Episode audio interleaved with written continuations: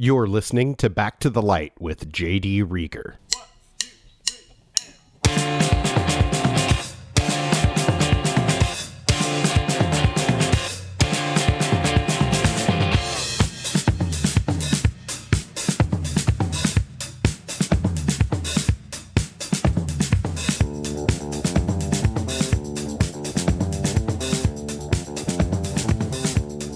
Hey, everybody.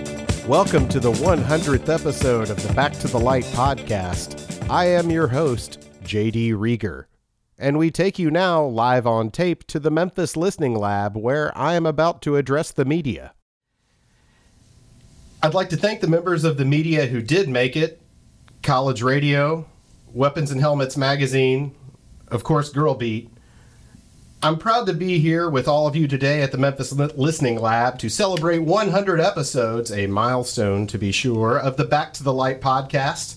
When I started this thing two years ago, I had no ambition to grow it into a thriving podcast network and record label as well. And the fact that it has is a testament to the support I, we have received. Thank you to everyone who listens, likes, shares, or gives five star reviews to the podcast. Please keep the love coming because Lord knows I need it, and here's to 100 more episodes. I'd also like to take this opportunity to announce that my new album, Where Wasn't I, and the new Subteens album, Volume 4 Dashed Hopes and Good Intentions, that I produced, will both be released in digital formats and on vinyl on October 14th by Back to the Light Records. Please stay tuned to backtothelight.net for further updates on these releases and for new episodes of the Back to the Light podcast. And now, I'd like to open the floor to questions if anyone has one. M- Marvin Stockwell, Genoa Kingston Kirkland News. Um, I'm curious, and insofar as your podcast has really been a search for meaning, a search for yourself, is there a connection between that theme and your new album, Where Wasn't I? It implies that you've been kind of all over the place searching for yourself. Is that is am I am I reading something into there that's not there, or is that? Uh, well, it's sort of a record, uh, a reference, I should say, to the fact that I've, you know, physically moved around the country from here to Chicago and back in the time since I started ah. making the record. But also emotionally, I've been sort of all over the place, and musically, the record is a bit all over the place too. So, um, yes, I do think that there is a certain theme about my redemption and overcoming depression and alcoholism in my record that comes up a lot. So, yes, to answer your question, yes, thank you. Many thanks. Please. Chris Davis of the Uptown Davises. I uh, I've noticed that uh, the whole idea of being a fan sometimes gets a really bad reputation because of online culture. But something that's really interesting about you, I think, is in spite of being very adept at many things yourself, whether you're uh, interviewing a comedian, a musician, a wrestler, you arrive from a place of being a real fan and a good fan. And can Thank you maybe you. talk about uh, what it means to be a fan or where that comes from? Well, I've certainly always been a fan, and I don't think that it's a dirty word in any way to say that you're a fan of something or something. I know that certain people don't react well to being either called a fan or being told that you're a fan of that person. People don't take it well, so that's weird. It's not weird to me. I definitely purposefully try to treat booking guests on Back to the Light differently than I would, say, if I were a reporter for the Memphis Flyer, if that were a thing.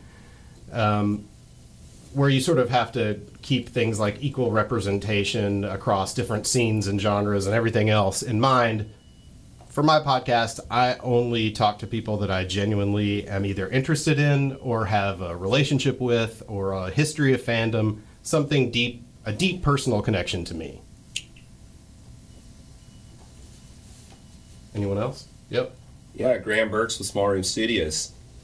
For, Good to uh, see you, Graham. Yeah, great to be here. So, uh, for fans of your podcast, you know, I think we're all familiar with with your high high profile guests. You know, people like Matthew Caws from Nada Surf, Howard Grimes, Jody Stephens from Big Star. But I'm curious, who is the highest profile uh, rejection that you received? Who's what's the interview that, that we never got? the one hear? that got away. I haven't really gotten a rejection per se. Like no one has said to me no. I have a few people just not respond, and I guess uh, the one that I really wanted to get the most was Paul F. Tompkins, who I've tried to email a couple of times and he hasn't gotten back to me.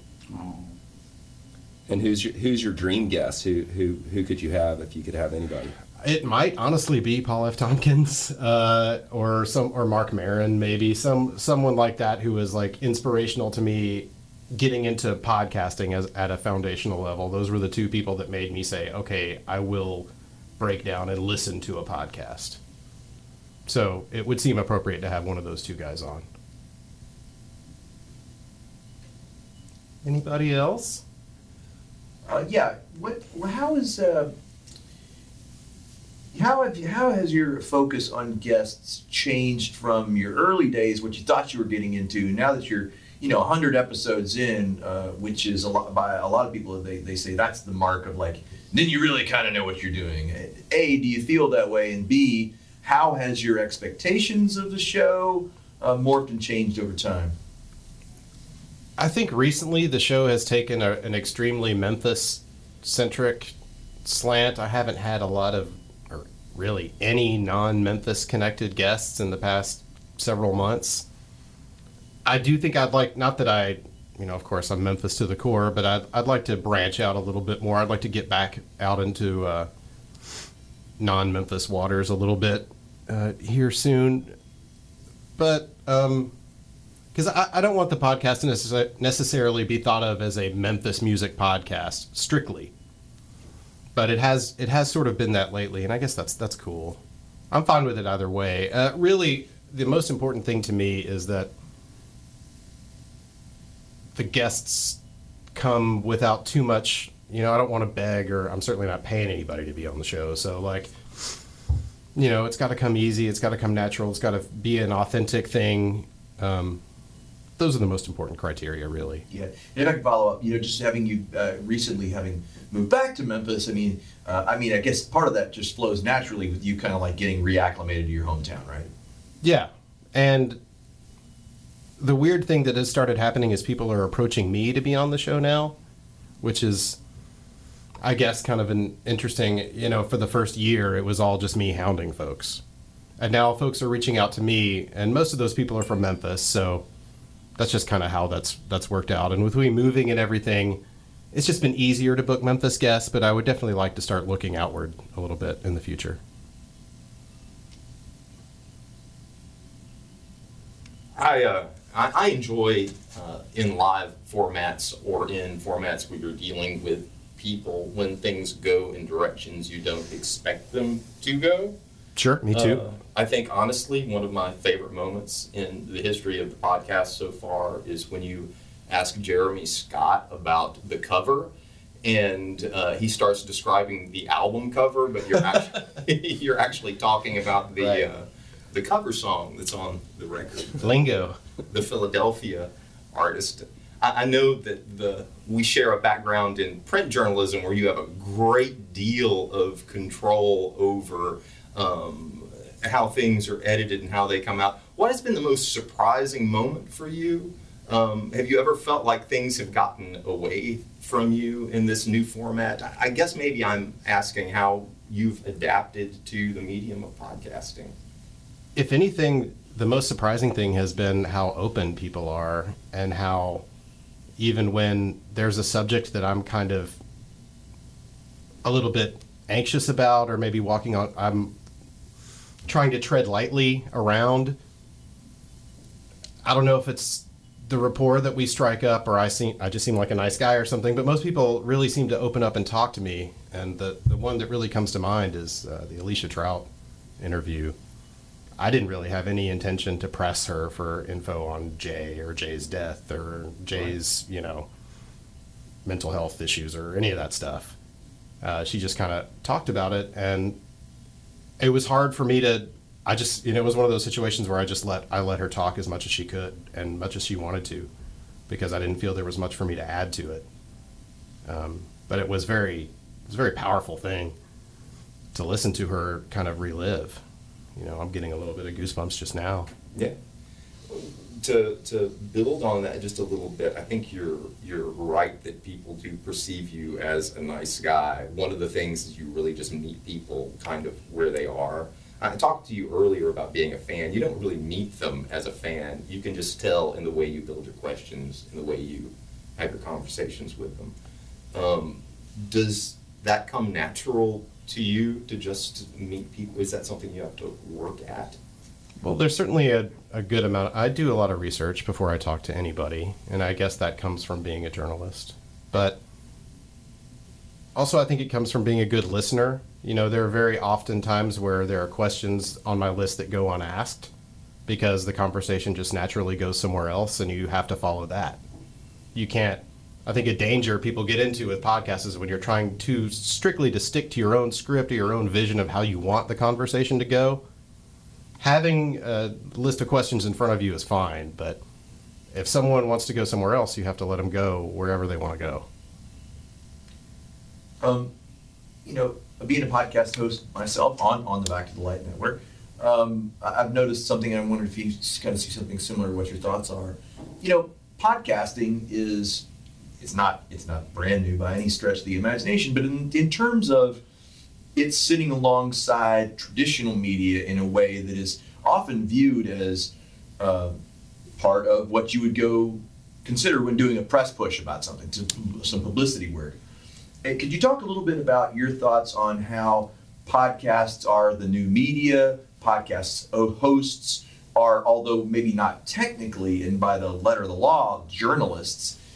We are still unbiased finders of fact, uh, and we present information. So in a way, since we are journalists, I would love to kind of get your thoughts on that evolving kind of universe of now how podcasts are being taken as seriously, and then of course you've got media outlets doing their own podcasts. So there's this crossover. Your thoughts on all that? Well, I certainly think that a podcast like uh, WTF with Marc Maron's is probably as value to your average movie star to do as The Tonight Show with Jimmy Fallon at this point. And whether that's a reflection of the decline in the value of TV or whatever, uh, you know, that's not for me to say. But I, I do think podcasting, you know, you could, podcasters might not be, like all podcasters might not be journalists, but many, many are. You know, you can do anything you want with a podcast. I mean, that's kind of the, the great thing. So, like, if you want to have, you know, a New York Times investigates style podcast, you can. Or if you want to just be a dude like me who talks to his friends and people he admires, you can do that too. And I think that's what draws people into it because you see a more true reflection of the host and the guests and everything. There's more freedom, there's more authentic exchange of ideas and less gotta, you know, get my plugs in. And if I can follow up, do you think that's because uh, it is kind of like by the way it's designed, a more intimate feeling thing? Is that the reason why people are more revelatory or less pluggy? Not that there isn't some ab- amount of plugging, and where can people go to find out more information? Blah blah blah. Sure. You have to do that, especially with certain people that, you know, when I have Jeff Jarrett on my podcast, he definitely wants me to mention when he's wrestling next. Sure. But um you know, yeah, that's what attracted me to the to the format was I was hearing mm. conversations with people I was interested in that you can't hear somewhere else. So I you know, being a former journalist, the interview process was always my favorite part of it. And so I just sort of thought, what if I could take all the shit I don't like doing out of it and just have the conversations? And, you know, here we are, 100 episodes in. Yeah. So I'm familiar with uh, a previous era in uh, in your life. Ten years ago, you were involved in the makeshift music collection and collective, and really kind of cultivated a scene of bands around here. You guys were a label and um, uh, helped release bands like Snow Globe. Um, you know, more recently with your Back to the Light label, I, I see you doing things like holding, uh, you know, label showcases, the spring turnout, the the Back to the Light spectacle. Do you aspire to uh, to cultivate uh, a new uh, a new Memphis music scene, a new generation here? I mean, I, I don't have any grandiose designs like that. I, I, I don't think that we're cultivating our own scene or anything by any means, but I mean, you could see like I have like you can see me hesitating to even talk about it, but I, I didn't ever have really. I didn't want to get back into the label business. I I only wanted to put out my record. But then I heard this band called Loose Opinions, and then I heard there was this Jeremy record that no one was putting out, and the Subteens had all these amazing songs that no one was ever going to do anything with if I didn't step in. So, so we're here because we have to be here, and it's I honestly feel that way about the network too.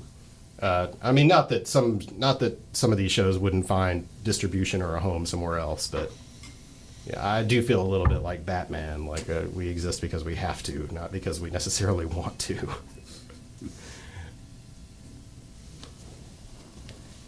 Oh. Nagpine Ancana from Cuyahoga Falls Oriole Herald. Um, you used the phrase earlier, Memphis to the core. I'm curious if you could expand on that a little vis a vis somebody who is from here, but who left and has now returned. Well, I mean, I'm born and raised here.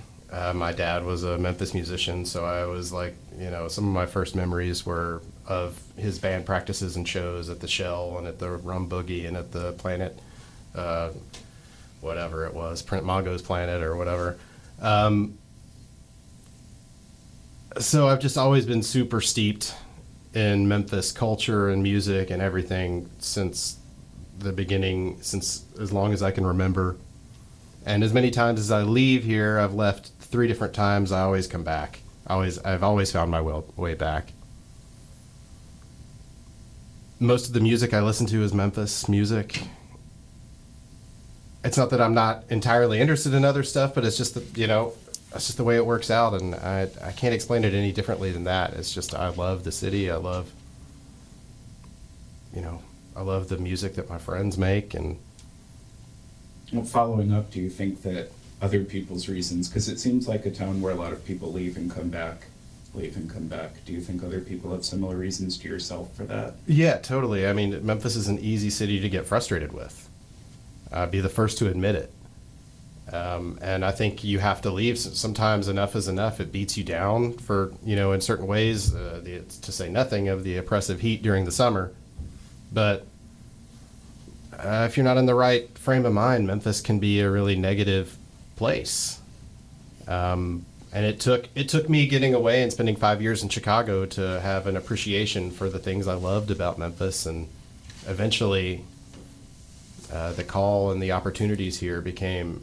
It got to be too expensive to keep flying back here. You know, five times a year, I couldn't keep doing it. So, um, I don't know if I've answered your question really well, but I mean. Uh,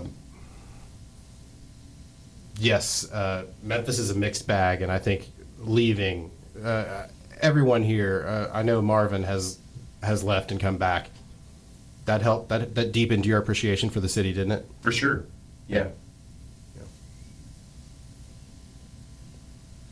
So, um, uh, what, what what should one? We talked brief, briefly about your your forthcoming record, and you might have mentioned the date, but I've lost it. So if you could repeat, October 14th. Oh, October October fourteenth. And uh, yeah, could you just do a little bit more information on, on what to expect on the record? Of, you know, thematically, song wise, whatever you'd want to mention. Some details. Sure, it's. I mean, you know, I, everyone says that their newest record is their best record, but you know, I feel that way, and I have a certain feeling about this one that I've never really had before. It was, you know, I, I have a there's a confidence in me about it that I've never really felt, which is kind of exciting.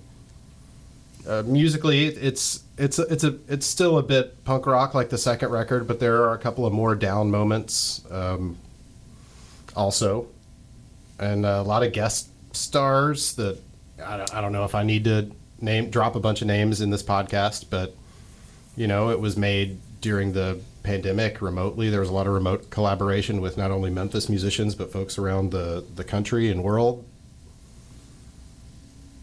But it still feels very cohesive and sounds like a group of guys playing in the room, and that's a testament to all those musicians who contributed. So I don't know. I'm super proud of it. I'm bad at talking about my own music. I'm good at selling other people's shit, bad at selling my own. coming back to Memphis to the core, you were talking about how your dad had been a musician here, and I know that one of the bands that he had been in and had played, I think, bass for was the Modifiers, Yeah. one of the original uh, Memphis punk bands. Um, the um, you know you have been around on the DIY and the punk scene quite a bit. You were one time a member of Pezz, which checks a whole lot of Memphis cred boxes. I think to be a Memphis musician now you have to have played in Pezz for a period of time. Is that correct, Marvin? I think it is a requirement. Yeah, I thought that that was true.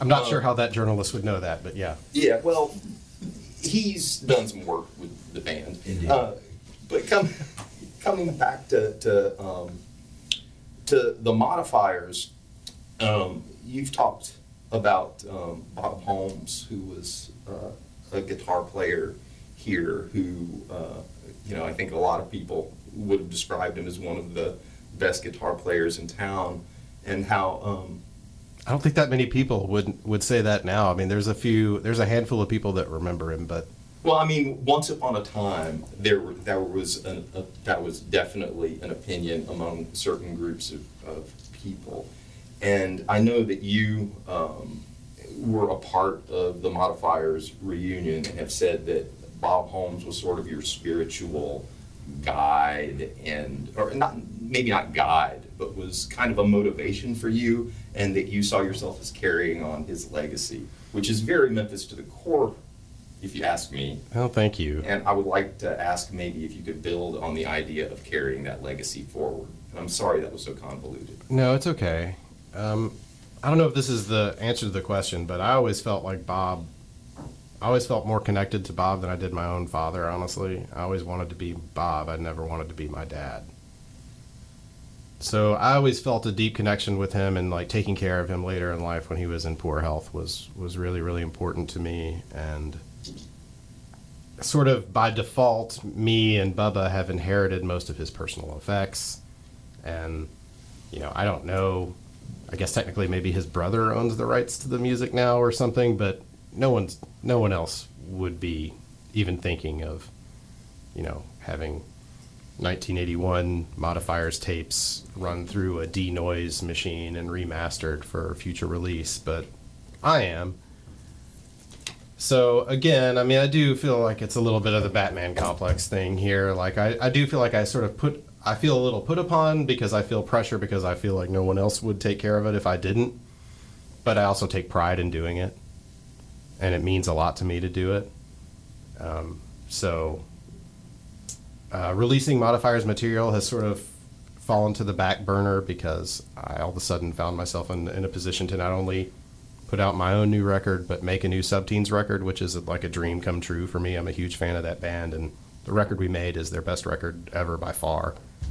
It destroys. I mean, no offense, but it destroys. Like it's just a genius record. I love it as much as my record, if if not more, truly. Um, but there will be modifiers music that that sees the light of day someday. Hopefully on vinyl, but at least in the digital realm.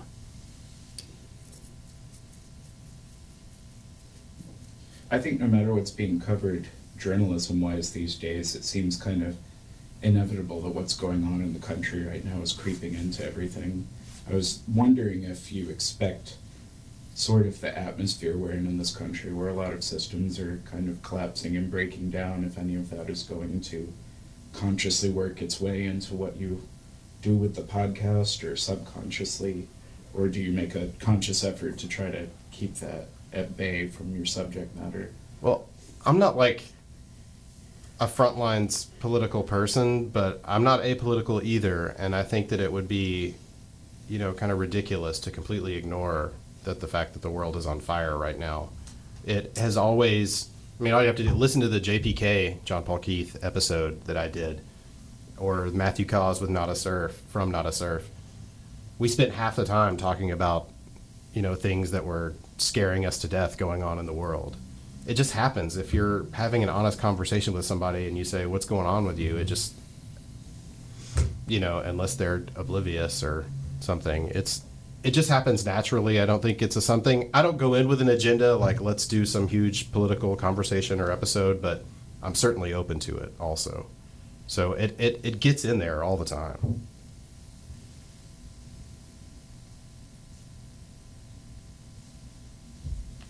I'm going to move the subject, the the um, question away from you personally just a little bit, but still talk about your move back to Memphis.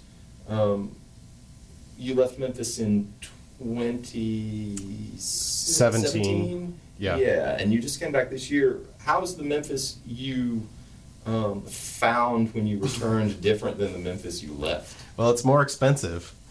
I can tell you that. Uh, my rent is higher. Um, but it's still not as expensive as Chicago.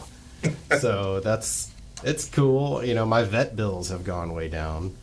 So uh, because uh, taking sick cats to the vet is super. It's ridiculous in Chicago. Don't even get a pet. If you can hear me, Chicago, don't get one if you're thinking about it. It's too expensive. But um, you know, and there's all this new construction and buildings and stuff in the city that's weird. Uh, it's a mixed bag. There's great stuff like the Memphis Listening Lab that we're sitting in. It's amazing, and there's some lame stuff that I don't, I don't even need to mention. Like so P&H being gone. Sure. Um, t- totally. Being bulldozed for like an apartment building or whatever it It's was. a it's a chain hookah bar where where it was. oh, yeah. It's yeah, it's the chain hookah bar of your dreams. Sweet. Just what we needed. When there isn't there a hookah bar just like directly across the street at Minglewood Hall? Probably. There is. There is. That's where the gunshots were. there were gunshots there recently. But anyway, um, Never changed. so Memphis is all has was a mixed bag before, and it was a mixed bag now. I think it's a little bit better in a lot of ways. I think there are a lot of more artistic opportunities. There are organizations like Music Export Memphis that are looking to take care of musicians in a way that no one ever has. At least they're trying to. Yeah. You know, Music Foundation, Music Commission, they just bought themselves fancy offices and gave themselves big salaries or whatever and said, you know, here's we'll throw the crumbs to the musicians. At least Elizabeth is trying to do something cool, and this place is trying to do something cool, and Crosstown Arts is trying to bring in interesting art that you know we wouldn't see otherwise. So it's mostly better. What don't you think? All right. I mean, yeah. So the apart the the new construction sucks, and you know whatever Zaxby's and you know we don't need it, but whatever. hot chicken places like in Nashville. Do we need like you know how many chicken places do we need in like a one block a one mile radius? You know, I don't know, but it's fine. Are we good? All right. Thank you guys for coming out. Thank you. Okay, is that it? Good. Yeah, it can be. If if anyone's got anything else, I'm here. But that can be that's an episode. It's that easy. Yep. That's the show. Thank you to all my friends in the Media Scrum, of course, and the Memphis Listening Lab for hosting us, but most importantly, thank you for listening. For music, news, episode archives, and other fine podcasts, visit backtothelight.net.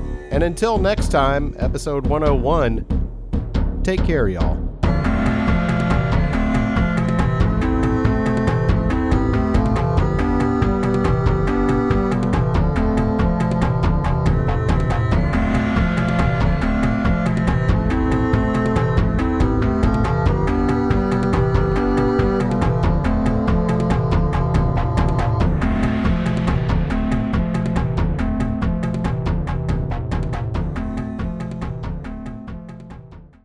Part of the Back to the Light podcast network at backtothelight.net.